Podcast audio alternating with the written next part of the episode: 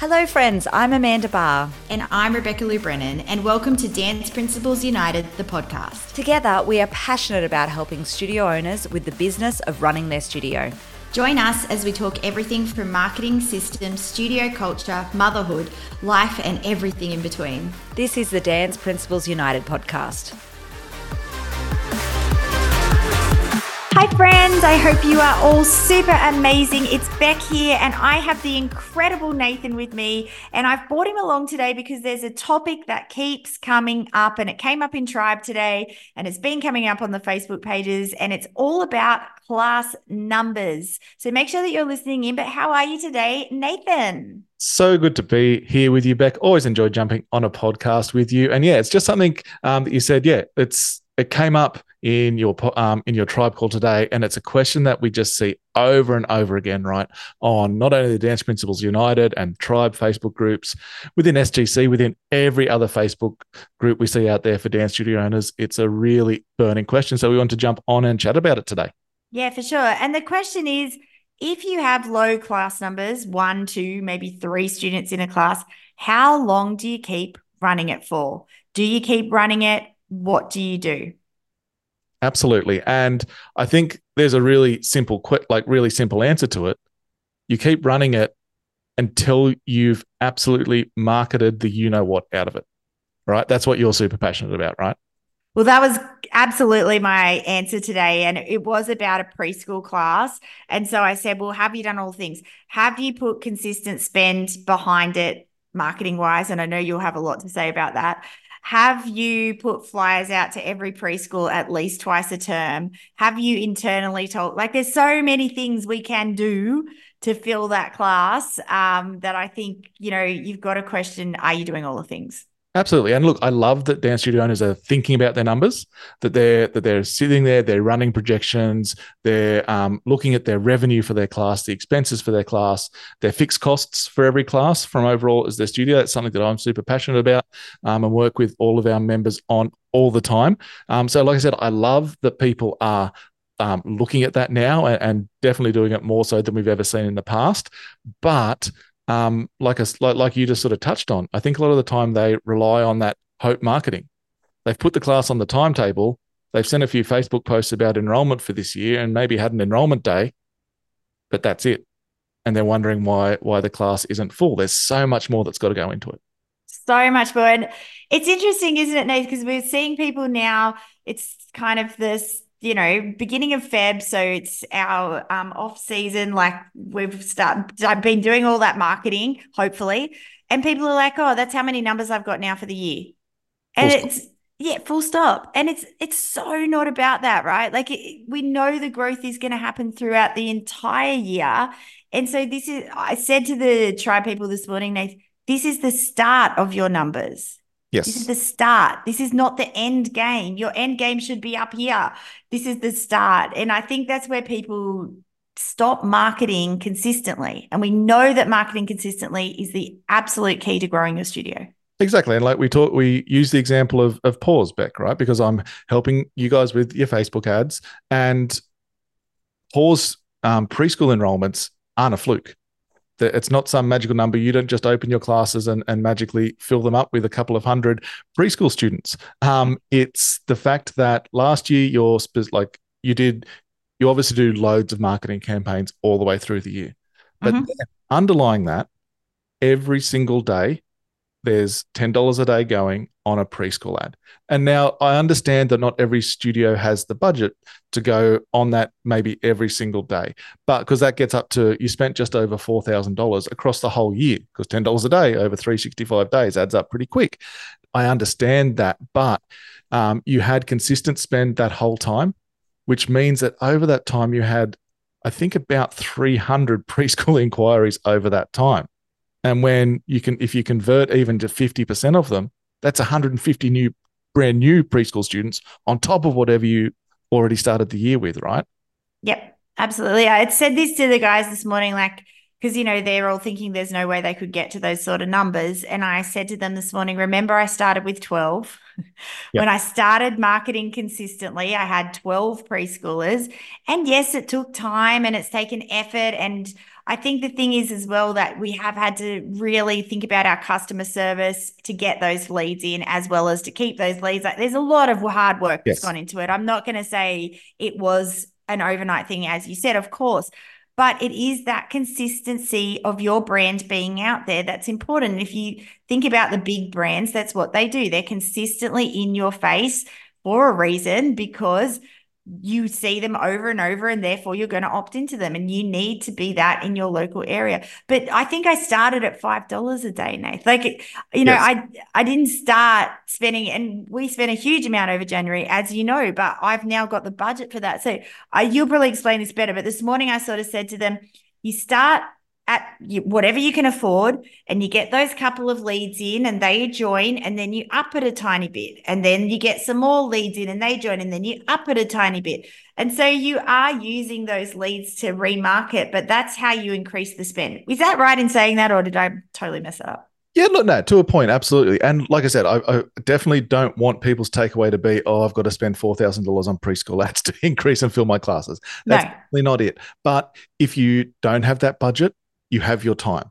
So that just means you've got to go super hard on all the other things where the, the only cost, in inverted commas, is your time. So you need to be smashing stories on Instagram, because that's free.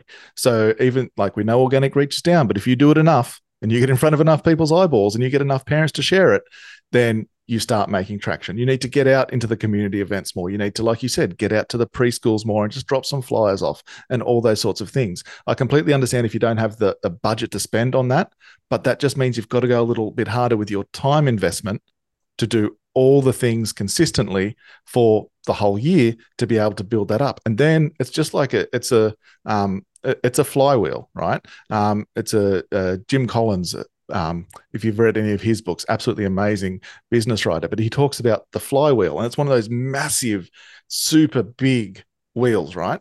That, like, we're talking like, you know, twice the height of a person or three times the height of a person. To get that flywheel turning requires huge amounts of energy to get the first quarter of a turn, the first half a turn, the first full turn of that flywheel. And then even to get like the second rotation still requires you to be sitting there putting in your shoulder and really pushing it along. But once that flywheel gets going, it's almost harder to stop it mm. than it is to keep it going, right? So I that's what that. we're, we're always really passionate about, about doing whatever you can, but con- doing it consistently across the whole time. I love that. I I love that you said getting your current families to share. I think that's so important. And um, at the end of January, we were opening, obviously. And so I put out a little competition, Nath, to all of my students and said, reshare this post on your socials, which was three more sleeps till dancing, you know, we can't wait to be back kind of thing, try for free. Um, and so we had all of these families reposting it, and I think we're giving away a new uniform. We're getting some new uniform out, so we're giving away an item of new uniform. But that is so worth it to put out to your families and to get them to reshare. It's it, that is free advertising, really. I mean, yeah. okay, it cost me maybe a thirty dollars or forty dollars uniform item, but yeah. that is like huge, don't you think? Oh, without a doubt. Absolutely. There's so many, yes, yeah, so many things that you can be doing. Um, love the one of the, like I said, getting parents to reshare, because we know that that social proof, that proof, like people buy from because of people, right? And sometimes in our studio, that's us getting on socials and talking like that. But if somebody sees their friend that's taken their little preschooler along or their son or daughter along to your afternoon dance classes and they're spruiking it, well, that's like five times more trustworthy as much as, as shit as it is for us, that's five times more trustworthy than, than us getting out there and spruiking it, right? Yep, absolutely. And Nate, someone came on today as well and said, what do you do to get an eleven to fourteen-year-old in some classes? So obviously they've got lower numbers in there. And my answer to that was go to your local high schools and say you'll teach a dance group for free. I think sometimes you've got to put the hard work in yep. and do things like that to get people in. And, you know, I have five kids, three businesses, life's crazy, but I still go and teach free dance group at the local schools at eight a.m. some mornings. And that's just what you do, because I know that some of my best kids have come from that. Yeah, absolutely. We know that, like I keep saying, like the eleven to fourteen year old um, dancers, or anybody really, like eleven plus, is far more expensive in terms of Facebook and Instagram ads yep. than those that are younger, without a doubt. It's really, really difficult to get them, guys. But again, that's where it's, and it's not free because it's our time, I know, but our time is the best resource that we can use in these scenarios. Um, going along and teaching the school group. We know, like a lot of, um, I used to be a school teacher, um, and uh, each high school has, they have to do allocated sport. It's usually one afternoon a week, like, you know, year seven and eight will be a Tuesday or things like that, whatever it is. Um, but they're always looking for activities to do for that sport program. So if you were to ring the school and say, hey, I would love to offer afternoon sport. Um, I can come to you, or yeah, if you're close to a high school, even like the kids can come to, to me here. Um, if you're like, you know, you could charge five dollars a head or something like that if you want. But to be honest, you know, you might get twenty kids in. one hundred dollars a week, the school's going to absolutely jump at it. If it's like, no charge, no charge to the school, you guys can on charge whatever you like. The school's going to think that's absolutely insane value, and you're going to get twenty to thirty of that target age group through your studio every single week, building a relationship with them, building a rapport with them. Um, yeah, going to be absolutely crazy. Obviously, if you've got it, like if you're not teaching it yourself and you're going to charge a teacher, then just put the nominal five dollars a head on to cover your cost type thing. But things like that can be just super, super valuable and a great way to build those older age groups as well. Yep, I love that. And it is thinking outside of the box. And especially if you don't have the money yet to spend, there are definitely other ways that you can do it. And, you know, another thing I said, Nath, today, I was on a bit of a rant today, but I just said to everyone, like, please don't think that anyone has become successful without hard work. Like yep. it is, honestly, every single person who is successful has worked their guts out. You know, it's been really hard work for us to get the studio to build to where it is. But when my studio was really small, I wasn't working hard at it. So, you know, that's that's the thing. If you work hard at your marketing, if you work hard at all of that stuff, and I'm not saying I didn't work hard as a teacher, but I didn't work hard on my business growing. When yes. you work hard on it growing, you will see the benefits. It's that simple. Yeah, without a doubt. And so, like, you know, sort of like circling back to our initial question, like, you know, when do you do you cancel the classes? Like I said, before you ever look at those sorts of things, I really hope that you look at everything that we've talked about so far. Um, and to be honest, we talked about preschool as like the first thing off the bat. And even though I'm, you know, all about the numbers and making sure as many classes um, running as possible are profitable, the reality of our industry is that not every single class on our timetable is going to be profitable. Our mm. advanced to ballet, probably not going to be profitable. Um, probably not. Probably not. Almost certainly not. Um, but those, you know, the way that I always used to think about it is the kids that are in advanced two ballet have been with us for so long and mm. have been in those full classes when they were under sixes, under eights, all those things all the way through. So for it's, it's almost a little bit of a reward to be running the advanced two ballet, and it's good for the standard of your school and, and, and all those sorts of things. Um, and then on the other end of the spectrum, I am, look, I'm never happy to run a class for a loss. I was never happy, but I was more willing to be running a preschool class for a loss just based on the lifetime value of those preschool students. Yes, absolutely. And I know Amanda's talked about this a lot, but if you haven't worked out that lifetime value, we actually did it with some of the Little Groovers studios because we're helping them with their marketing at the moment. And we did it with them yesterday, Nathan. It was really interesting for people to work out that lifetime value, because it, it can get up to like seventy-five thousand, right? And then you're or really happy. one hundred thousand plus. Yeah, right. And then you're like really happy to teach that preschooler on their own for, you know, a few weeks if that's what happens. Like it's not that big a deal. Yeah, and we also talked about at the start of the year, if you do have those class numbers, um, it's something we've been talking about with a few of our S G C members as well. It is what you make it. That sort of like that low class numbers at the start. If you walk into week one and you're like, and you and the teacher walks up to the parent like, oh, it's just like it's just you this week. Uh, yeah, okay. Like it's such a difference to like walking in and going, oh my gosh, well, it's just me and you this week. But how amazing is that going to be? It means that we get to do all of our fairy runs, just us together, and you're going to learn so much this week. And no, talk to the yeah. Obviously, you don't want to probably like go too hard because then mum's like, oh well, there's now three kids and I'm out. Yeah.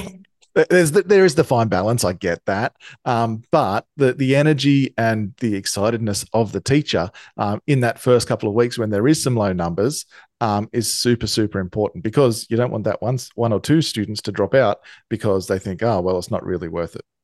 Yep, I love that. And, I, you know, we were talking today about the fact that you can say people are starting to really market well, Nathan. They're bringing these students in, and that's great. Your team has to be on board with being that positive, happy person, with getting those students enrolled, with the sales side of it. I know we don't like thinking about it as sales, but they have to be there doing that. Otherwise, you're spending all this time and effort and they're not even really coming in. So I think that stuff is so imperative for those parents to feel welcome, to feel like they're, you know, it's an easy process for them. Like there's there's a lot more to it, I know, than just that Facebook marketing or just bringing those leads in. But Bringing, focusing on your marketing, focusing on your sales, it's so important.